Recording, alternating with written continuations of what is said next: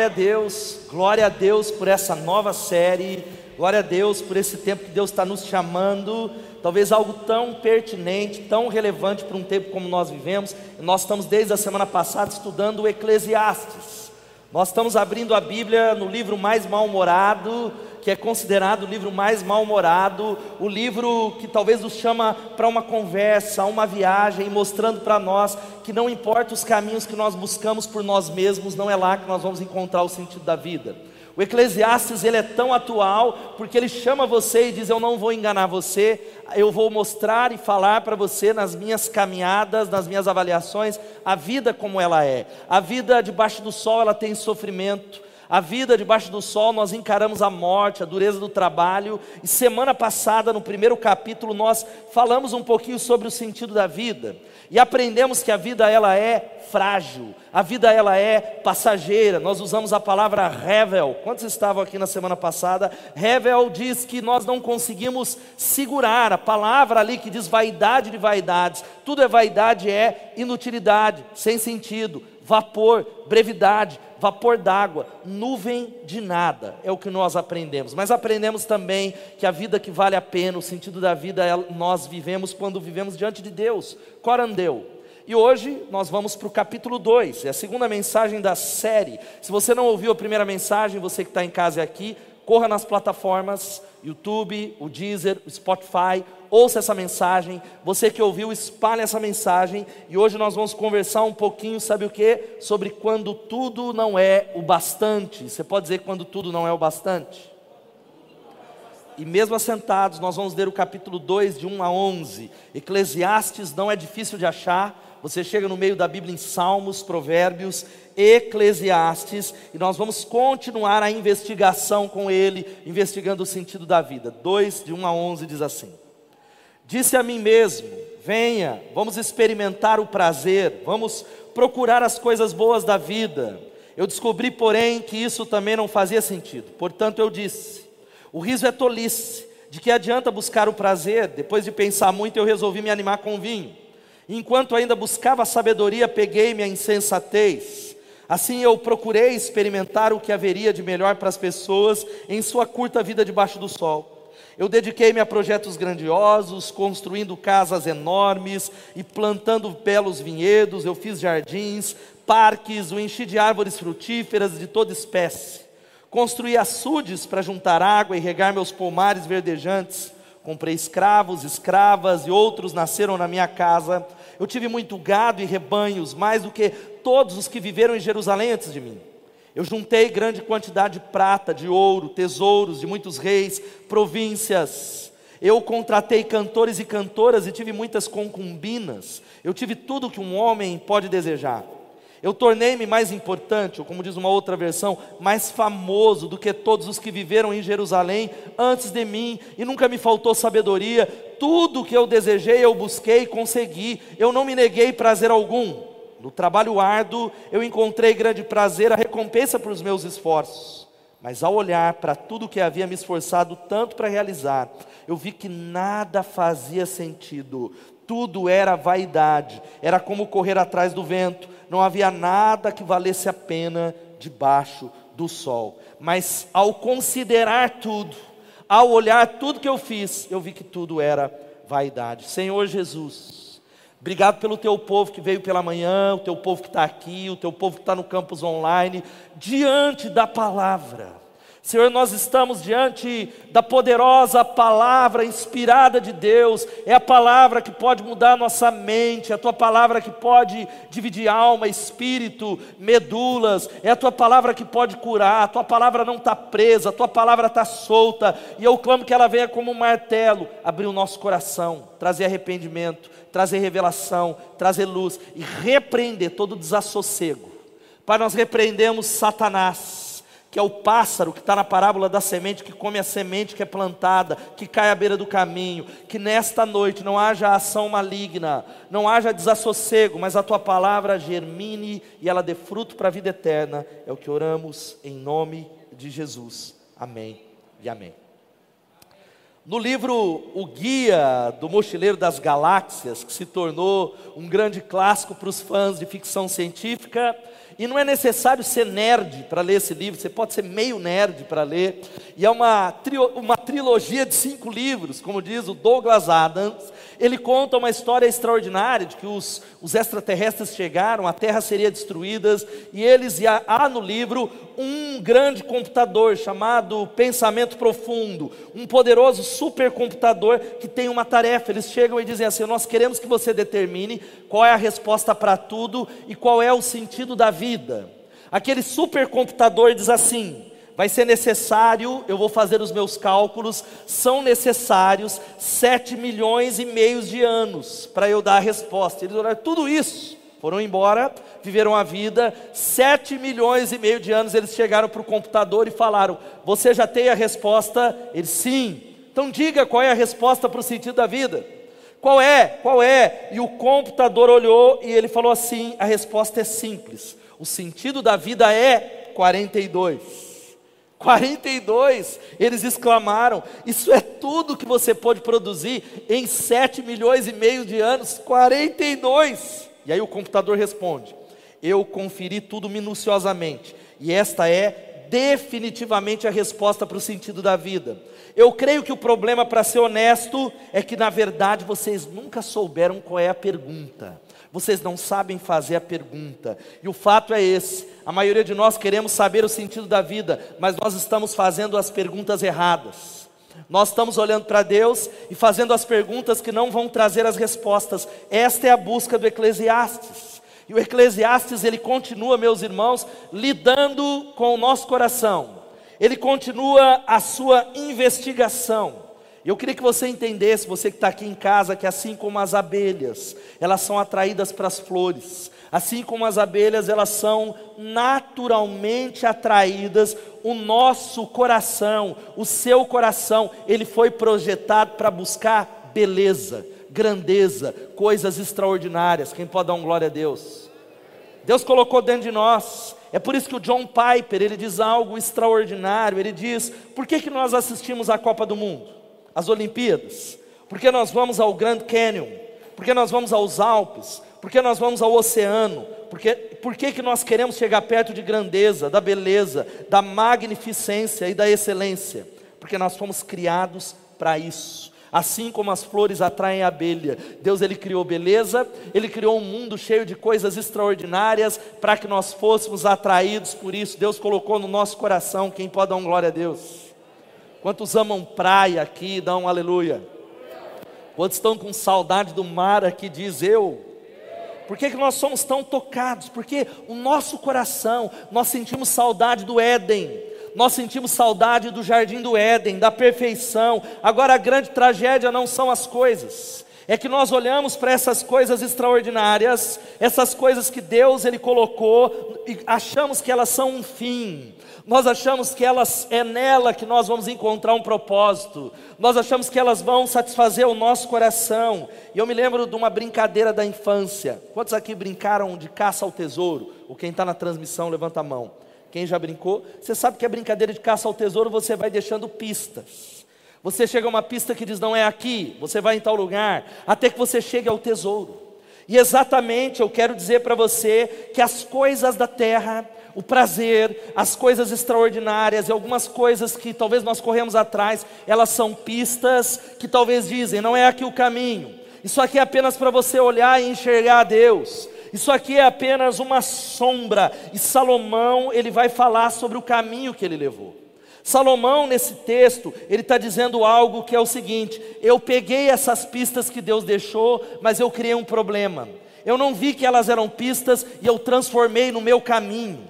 Eu peguei uma série de coisas achando que nelas eu encontraria satisfação, e o resultado foi que eu encontrei revel, eu encontrei vazio, não consegui as respostas. A resposta que veio para mim era 42.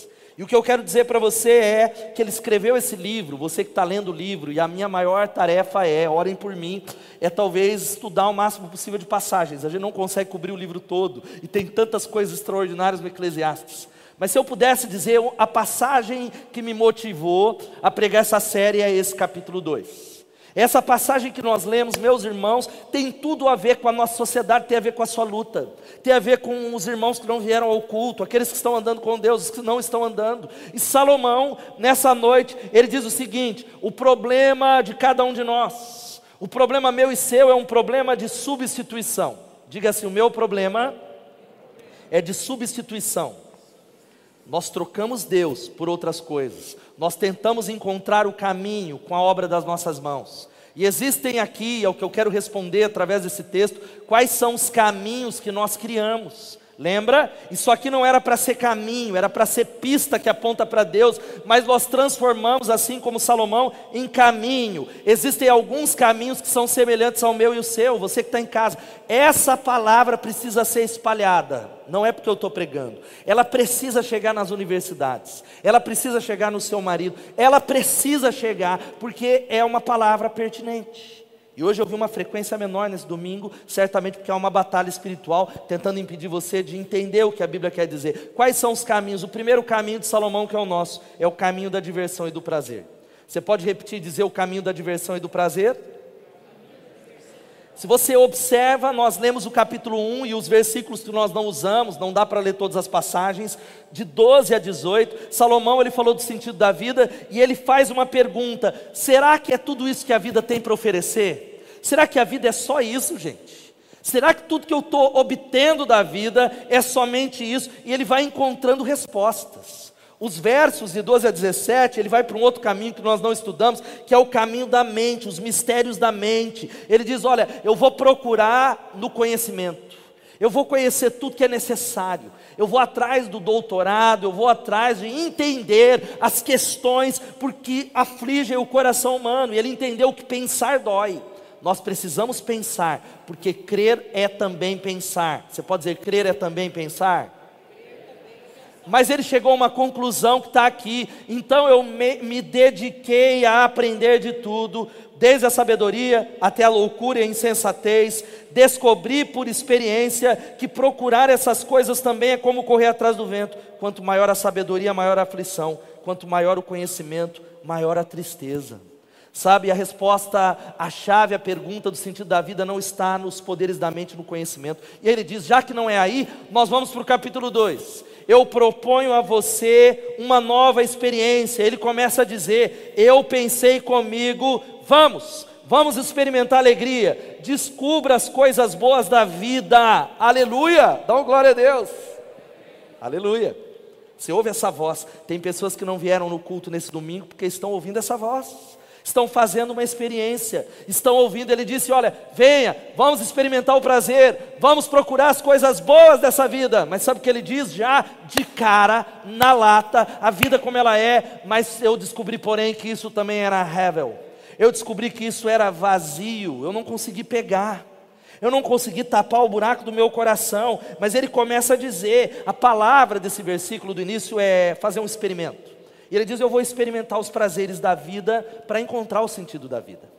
Eu quero preencher esse buraco que está dentro do meu coração, esse vazio, essa vida chata, essa vida rotineira. É mais ou menos como ele é o andarilho, o The Wanderer, da música que o Johnny Cash cantou com o YouTube, baseado no Eclesiastes, que cantou o seguinte: Eu saí pelo mundo à busca de experiência, para provar e tocar e sentir tudo antes de um homem se arrepender. Então eu saio no mundo para viver uma vida sem arrependimentos. Então, antes de casar, antes de ver esse negócio de crente, ou como tem um filme que é um clássico dos, do cringe, dos cringes, que é Curtindo a Vida Doidado. Quantos assistiram esse filme aqui? Os mais velhos. Olha a frase: a vida passa muito rápido, se você não curtir de vez em quando, ela passa e você não vê. Aleluia! Parece aqui, é a voz que está aí no nosso coração. É a voz que nós estamos ouvindo. Ou como diz o Lulu Santos na canção Tempos Modernos, o Lulu Santos, que a Elô não gosta. Eu vejo um novo começo de era, de gente fina, elegante e sincera, com habilidade para dizer mais sim do que não. Hoje o tempo voa, amor, escorre pelas mãos, mesmo sem se sentir. Não há tempo que volte, amor. Vamos viver tudo que há para viver. Vamos nos permitir, gente. Vamos nos permitir. Vamos nos permitir. Vamos nos permitir, Muriel. Vamos lá, vamos caminhar. Agora veja só, eu quero abrir um parêntese antes que você não entenda a palavra. Quando você se desliga, você pode pegar pedaços isolados. O prazer, a diversão não são maus em si. O prazer e a diversão, é claro que existem tipos, e eu indico para você um livro que foi o melhor livro que eu li em 2021, que chama Coisas da Terra, se você quer se aprofundar. Mas o prazer, ele não é ruim. O problema não é a diversão. O problema é que quando correndo atrás disso, nós estamos correndo para aplacar, para apagar uma voz que está dentro de cada ser humano. Uma voz que está dizendo assim: tem algo errado com a sua vida Ei, existe um vazio que precisa ser preenchido. Ei, existe algo chacoalhando dentro de nós, chacoalhando, chacoalhando, e nós tapamos. E aí ele começa a contar e ele diz: Vamos ver se na diversão a gente encontra o prazer. E ele vai para o riso, para a alegria. Dê uma, um sorriso aí, dá uma gargalhada, irmão, aleluia. Está tá, mal-humorado aqui? Mas ele diz o seguinte: Eu concluí que o rir é loucura e a alegria de nada vale.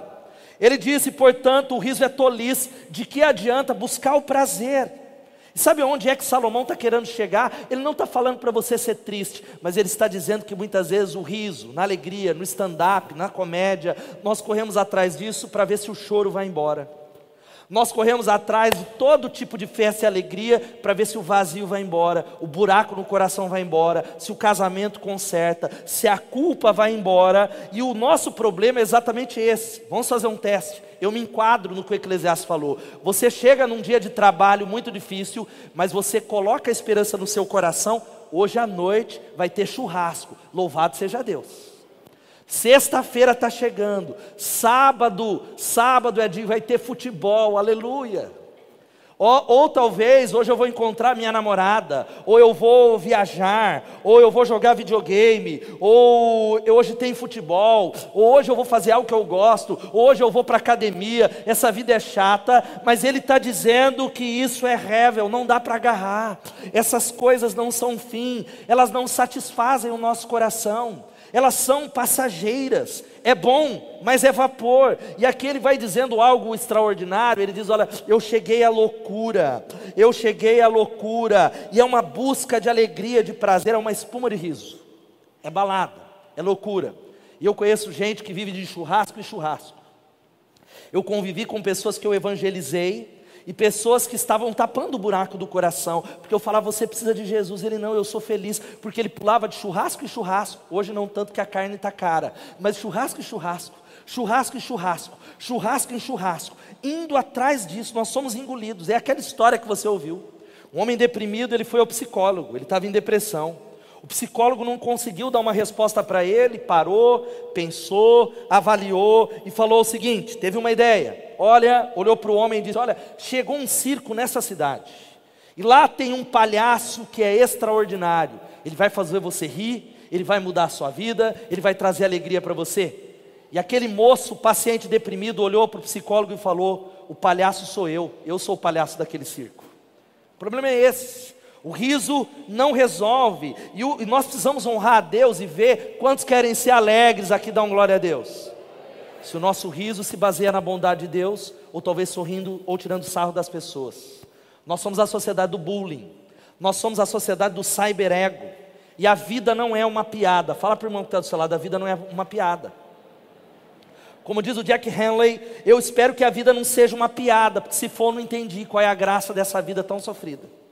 Segunda coisa que dentro desse primeiro ponto é Salomão, ele buscou, ele falou: então, já que não deu no riso, eu vou para a cachaça, eu vou para o vinho, eu vou para o álcool. Versículo 13 ele diz: Eu decidi me entregar, aleluia, eu vou é beber, eu vou é afogar minhas mágoas. Alguns comentaristas dizem que ele não ficou bêbado, ele não, não, se entregou. Outros dizem que sim, mas não importa, o sentido é o mesmo. Ele diz: Eu decidi me entregar ao vinho e à extravagância, mantendo, porém, a mente orientada pela sabedoria. Eu queria saber o que valesse a pena debaixo dos céus dos poucos dias da vida humana.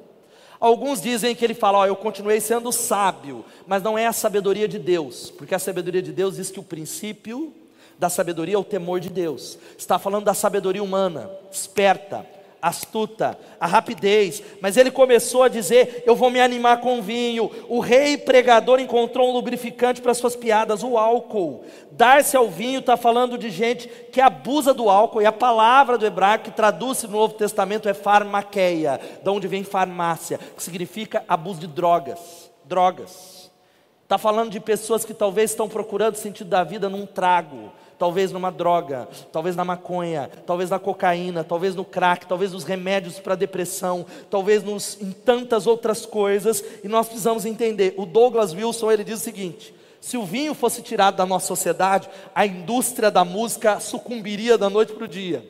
Se a cachaça fosse tirado, as composições iriam embora, porque a embriaguez, a Bíblia fala sobre isso, é tão vazia quanto a garrafa depois da bebedeira. Quando nós, e há muitas pessoas talvez que estão nessa transmissão que dizem: eu preciso avaliar a minha vida, porque eu não consigo me divertir sem álcool. Eu não consigo ir para uma festa porque a alegria vai embora. Eu quero tentar, igual Salomão, me entregar ao vinho para esquecer a minha tristeza, ou para me alegrar, ou para talvez ser alguém que eu não sou. E eu vou beber, beber, beber e beber, perder-se. E aqui eu quero que você entenda que não é só bebida alcoólica, pode ser um bom, talvez um café gourmet.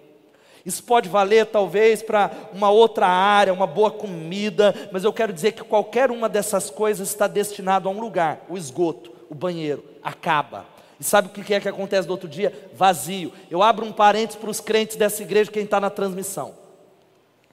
A Bíblia não fala necessariamente, olha, é pecado. A Bíblia fala sobre, sobre a questão de exagerar e se embriagar. Mas a, a Bíblia fala sobre moderar-se. A Bíblia fala sobre isso. Mas quais são aqueles que conseguem isso?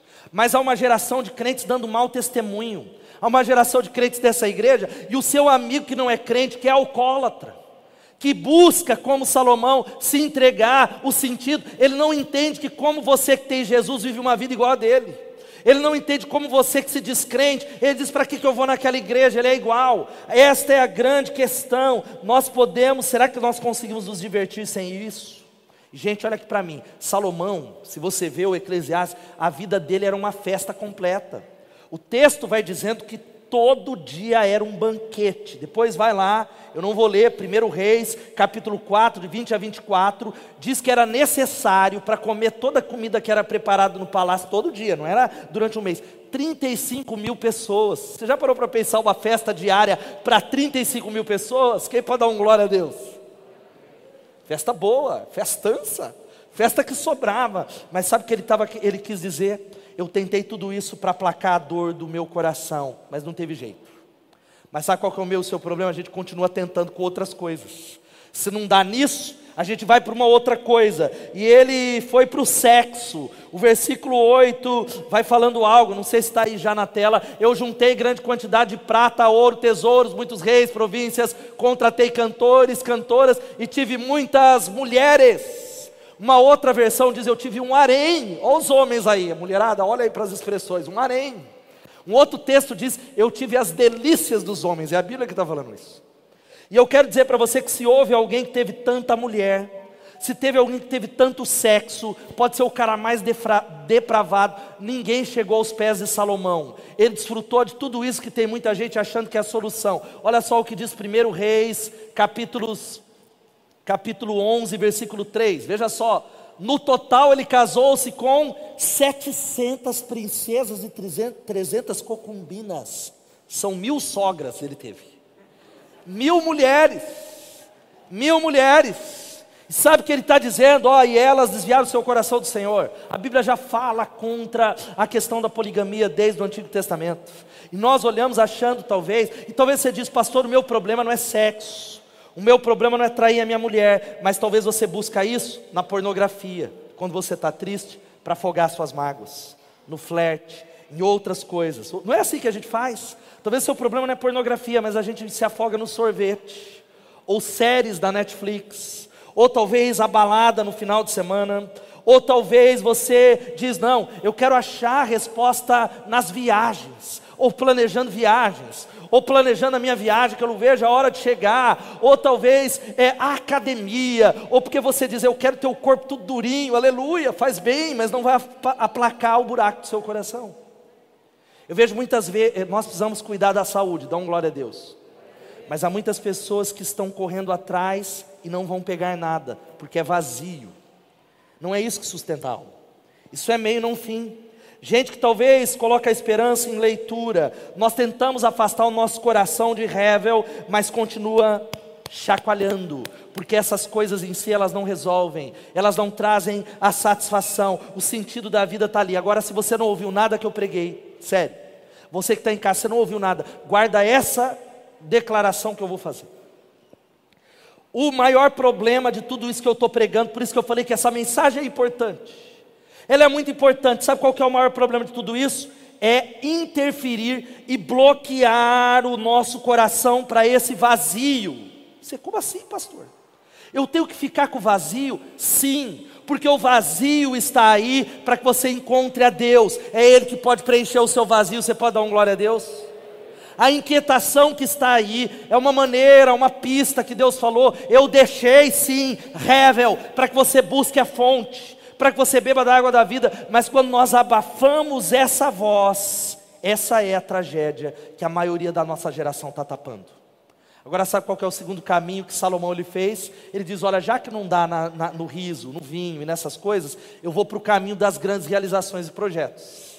Eu vou para algo mais nobre eu vou para algo assim, melhor, é algo que a gente vai aplicar à vida. E aí eu quero falar antes com vocês sobre existencialismo. Opa, calma, é só uma palavra. Vou tentar falar bem rápido. Existencialismo é um movimento que surgiu no século XIX na Europa, especificamente depois da Segunda Guerra Mundial. Você sabe, o mundo veio da Revolução Industrial e havia uma, uma comoção mundial, achando que o homem estava no centro e que toda essa tecnologia resolveria o problema do planeta. A guerra chegou para dizer: o homem é caído, não está nas nossas mãos. E aí o existencialismo chegou para dizer assim: a vida não tem sentido nenhum, é decepção ela não vale nada, o mundo é um absurdo. Então o que, que nós vamos fazer? Comamos e, e, comamos e bebamos porque amanhã morreremos. Então você precisa pegar a sua vida, a sua existência e criar algo de valor por conta própria. Você pega e diz: Não, eu vou empregar a minha vida em algo que seja importante para mim, não importa o que seja. É o que lá Jean Paul Sartre diz. E aí nós chegamos que foi exatamente o que Salomão fez. Salomão, nos versículos de 4 a 9, se você está com a Bíblia aberta, ou na tela, ou na transmissão, diz assim: Eu dediquei-me a projetos grandiosos, eu construí casas enormes, eu plantei belos vinhedos, eu fiz jardins, parques, enchi de árvores frutíferas. Eu construí açudes para juntar água, regar pomares. Eu comprei escravos, escravos. Eu tive gado e muitos rebanhos. Foi o rei do gado do Oriente Médio. Você investe em gado? Salomão teve muito mais. E ele continua: Olha, eu tive mais do que todos os outros antes de mim de Jerusalém. Eu tive todo o dinheiro que você pode imaginar, de tal maneira que a prata não valia nada, porque a prata era tão comum. E ele continua falando: Ó, eu contratei cantores. Ele ia contratar a banda que é a top das top para cantar no palácio quase todo dia. Ele disse o seguinte: Olha, eu tive muitas mulheres, tive tudo que um homem pode desejar, eu tornei-me mais famoso do que todas as pessoas de Jerusalém. E sabe o que acontece? Nós fazemos exatamente isso, a gente fica inventando coisas, coisas, projetos, coisas grandes, extraordinárias, para tapar o buraco do nosso coração. Já que eu não consigo tapar com diversão, eu vou colocar em outro lugar. Agora pense comigo, meu irmão e minha irmã, em todas as coisas que você queria ter vivido e não viveu. Pense um pouquinho, você que está em casa. Pense tudo aquilo que você queria sentir e não sentiu.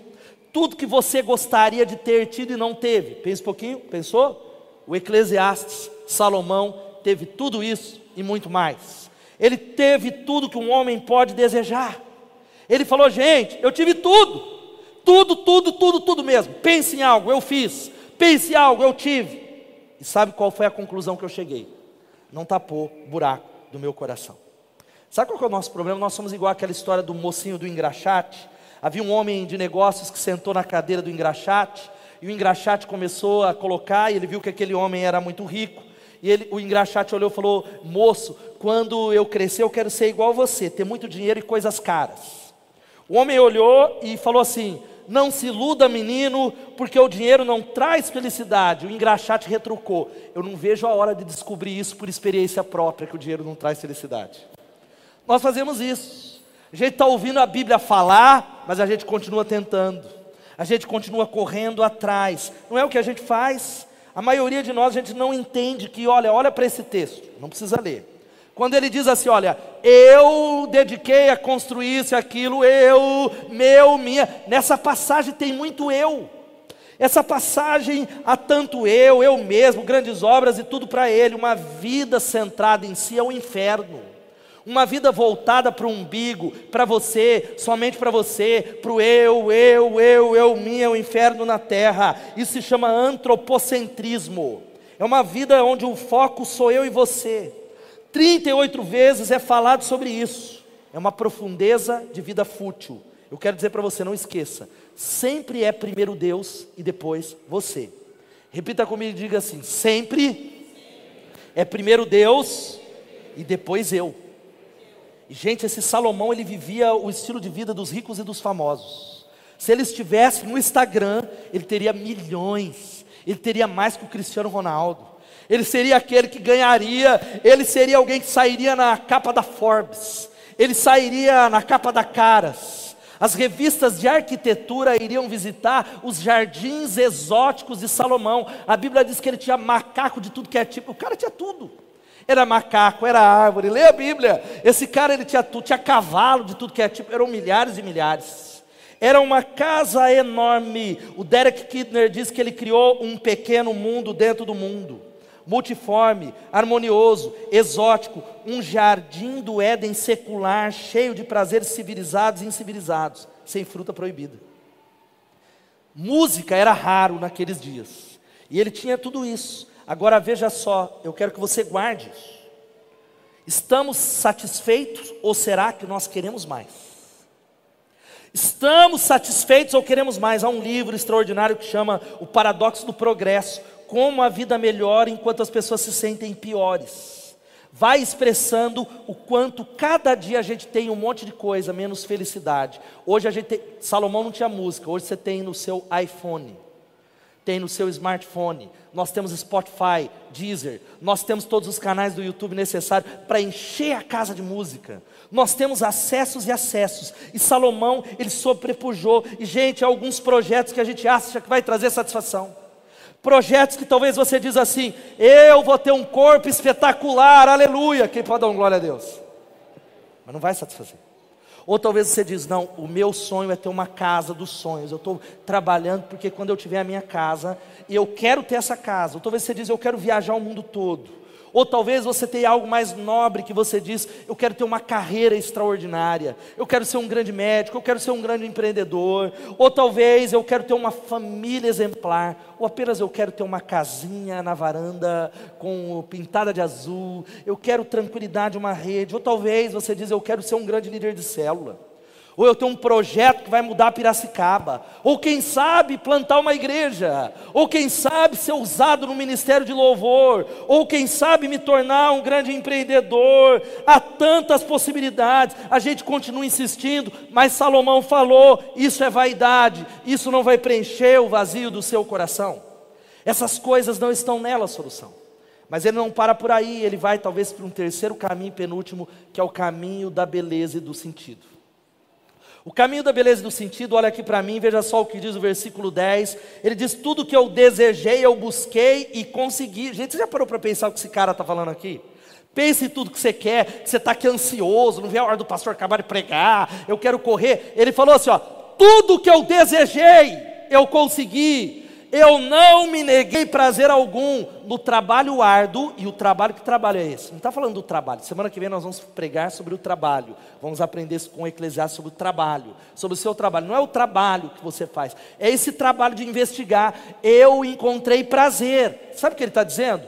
Eu tive mulheres, eu tive prazer, só que passageiro, rebel, nuvem de nada. Eu construí uma casa e é muito legal, mas eu não consegui pegar porque é vazio. Eu me entreguei ao vinho, ao cachaça, pingaiada, seja lá o que for, ou bebi com moderação, eu não consegui pegar. Mas sabe qual que é o problema? Nós somos facilmente enganados. Meu irmão, se essa palavra está chegando por você no meio da semana, ou se você está nos visitando, volte para Deus e volte para a casa do Pai. Eu tenho visto pessoas desviarem de Jesus porque confiam no quanto elas amam a Deus. Talvez seja o seu problema. Ele não vem num culto e fala: Não, fica tranquilo, pastor, eu amo Jesus. Quantos amam a Jesus aqui? Dá um glória a Deus. e eu não duvido, mas não confie no seu coração. Enganoso é o coração. Não confie na sua espiritualidade, dependa de Deus. Cresça, leia, tenha convicção, mas é a palavra de Pedro. Jesus olhou e falou: Olha, antes que o galo cante, ou melhor, todos vocês vão me abandonar. O pastor vai ser ferido e todo mundo vai abandonar. Aí Pedro falou: Eu jamais. Todo mundo pode, mas eu vou morrer por ti. Aí Jesus falou: Calma, Pedro, você não vai morrer não. Antes que o galo cante duas vezes, você vai me negar três. E foi o que aconteceu. A gente se engana. Nós precisamos entender que é possível também ser um hedonista. Guarda essa palavra, não é filosofia. Hedonista é a busca máxima pelo prazer. Salomão foi um hedonista. Ele quis buscar todo tipo de prazer, mas ser um hedonista mais requintado. Ser alguém com requinte, ou seja, buscar o prazer em coisas estéticas não grosseiras ou tão ostentosas. Por exemplo, você fala: Não, pastor, meu problema não é a churrascado, funk, eu gosto de coisas melhores. Eu quero xadrez, música clássica, geometria. Apesar de serem essas coisas mais refinadas, pinturas e museus, é a mesma coisa: vazio, vazio e vazio. No final do dia não vai trazer sustentação. Eu quero dizer para você por uma razão: o contentamento Quantos querem estar contentes e plenos aqui? Dá um glória a Deus. Não se encontra em nada que a nossa mão pode produzir. O contentamento não se encontra em nada que a nossa mão pode produzir. A questão é que nós olhamos para um monte de coisa. Eu sou assim, gente. Nós somos caídos. A gente olha para pessoas, igrejas, eventos, lugares, casas, carros ou ministério, e nós achamos que essas coisas elas vão gerar ou vão, vão ser um trampolim metafísico, onde vai chegar em algo que vai preencher. Não vão, porque coisas não podem satisfazer o coração, por melhores que elas sejam, por mais nobres que elas sejam, por mais extraordinárias que elas sejam. Sabe o que Salomão fez? Ele buscou beleza em tudo. A gente começa a preencher nossa vida com uma série de coisas. Quem sabe essas coisas vão preencher e elas não vão. E eu fecho citando algo do Round Six. Quem assistiu o Round Six aqui?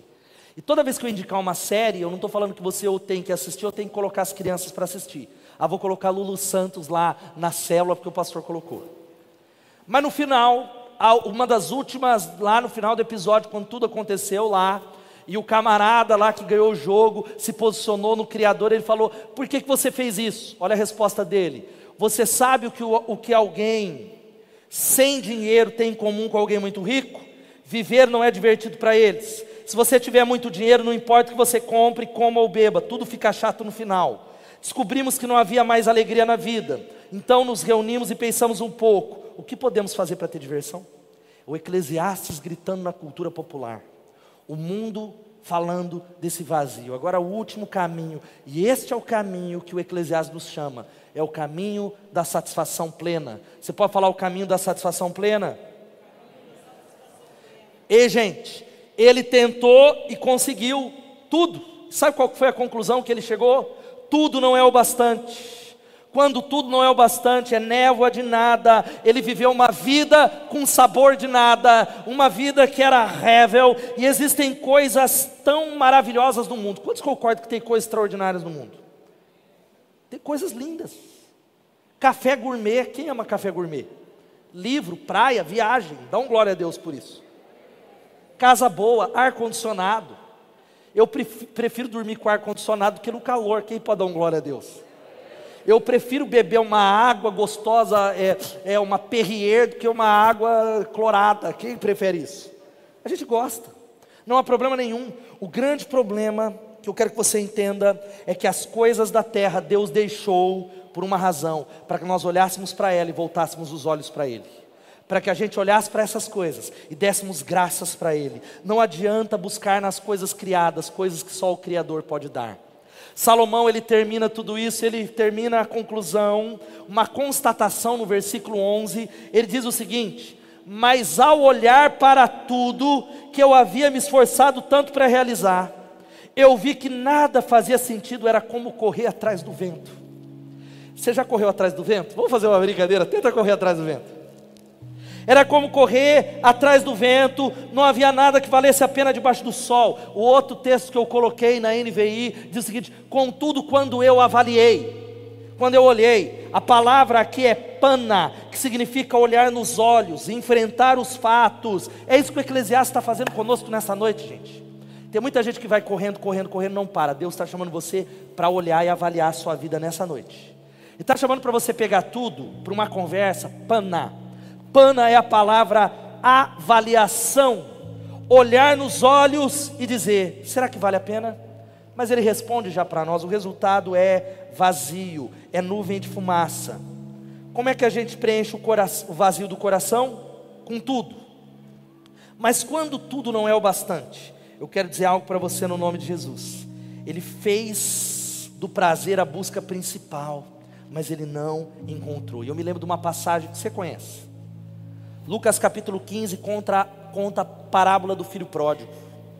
O filho mais novo olhou para o pai e falou: Pai, me dá a parte da herança, me dá a minha parte. Ele pegou o que tinha, foi para uma terra distante, gastou tudo dissolutamente, e o texto diz que ele chega numa situação lamentável, porque ele pensava em se alimentar das vagens do, dos porcos, comida de porco, e a Bíblia diz que ele cai em si, e a Bíblia diz, ele se lembra, ele cai em si e diz: Voltarei para a casa do meu pai, porque lá tem tudo, e tem comida em abundância. Ele percebeu que na casa do pai havia tudo o que ele mais queria e ele mais procurava. Louvado seja o nome de Jesus. O caminho é ele. O tempo todo o nosso coração está buscando algo, mas eu quero dizer para você, ei, você que está nessa transmissão, ei, amigo que recebeu esse áudio, sabe, você está correndo atrás de uma empresa, de um projeto, de um carro, mas você não sabe que de verdade você, atrás, você está atrás de Deus, de Jesus, Ele preenche o vazio do seu coração. Você pode dar um glória a Deus? sem saber, é Ele que nós estamos procurando, e eu quero dizer que esses desejos que estão aí, tem um monte de desejo, não satisfeitos, um monte de sede dão a entender. Sabe por que, que eles estão aí? Não é para você pecar, que você foi criado por prazer de Deus. Está dentro de você para você entender que existe é igual quebra-cabeça. Quem já montou quebra-cabeça que você falou, veio errado de fábrica, miserável, não está errado, peça veio errada.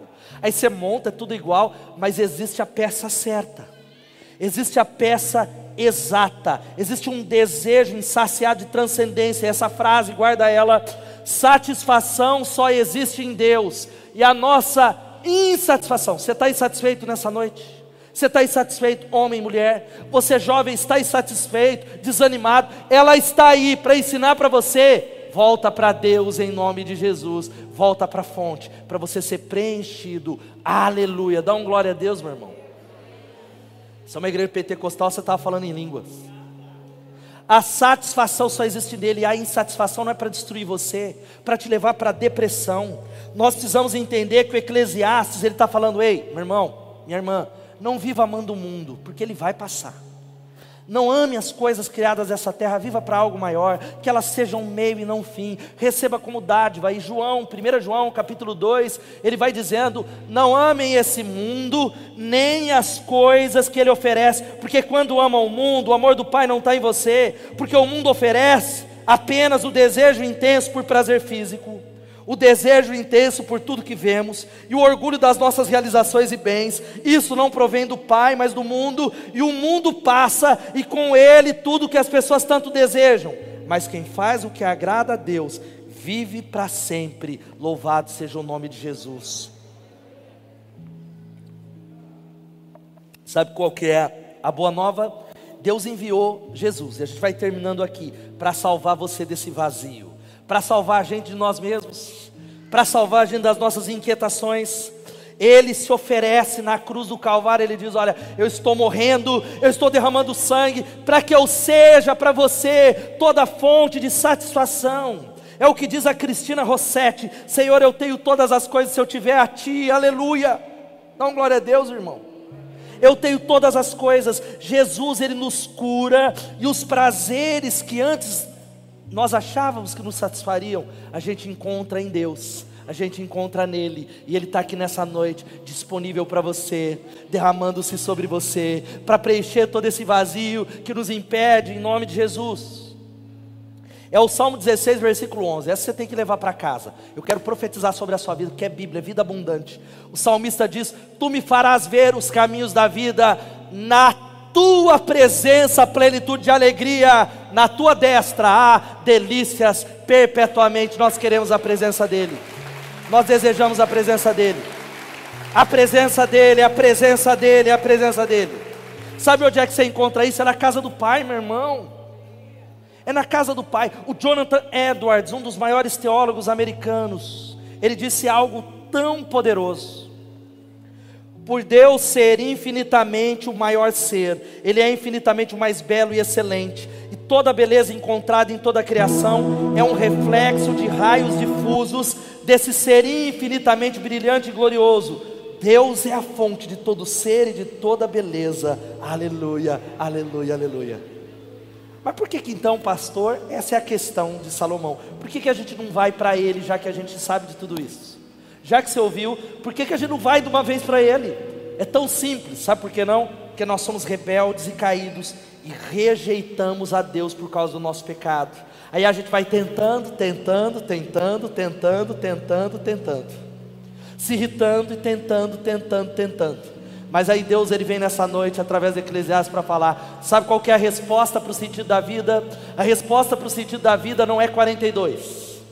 A resposta para toda pergunta da alma, a resposta para o sentido da vida, a resposta para tudo que os homens buscam está em uma só palavra. E sabe qual é essa palavra? Jesus, Jesus, Jesus, Jesus. A Ele seja a honra, a Ele seja a glória, a Ele seja o louvor. Jesus Cristo, Rei dos Reis e Senhor dos Senhores. Essa é a resposta. E eu fecho, antes de você ficar de pé, a banda já está aqui. O grande C.S. Lewis, você tem que ler Cristianismo puro e simples talvez um dos livros mais extraordinários, é o criador de Crônicas de Nárnia, talvez tenha lá. Ele falou algo e eu fecho com essa citação. Se, preste atenção, se as pessoas tivessem a capacidade de examinar seu coração, elas saberiam que o que desejam e o que fazem de forma contundente é algo que não se pode obter nesse mundo. Há tantas coisas nesse mundo nos prometendo satisfação, mas nunca cumprem a promessa o anseio que é despertado em nós quando nos apaixonamos pela primeira vez, quando pensamos morar num país estrangeiro, ou nos dedicamos a um assunto que nos empolga, e tudo se resume a desejos que nenhum casamento, presta atenção, nenhuma viagem, liderança, sei lá, o que veio na sua mente, podem satisfazer. Havia algo a que nos agarramos no primeiro momento do desejo que simplesmente desvanece quando ele se tornou realidade realidade. Sabe o que está dentro do seu coração? Fica de pé no seu lugar. É um anseio por uma pista.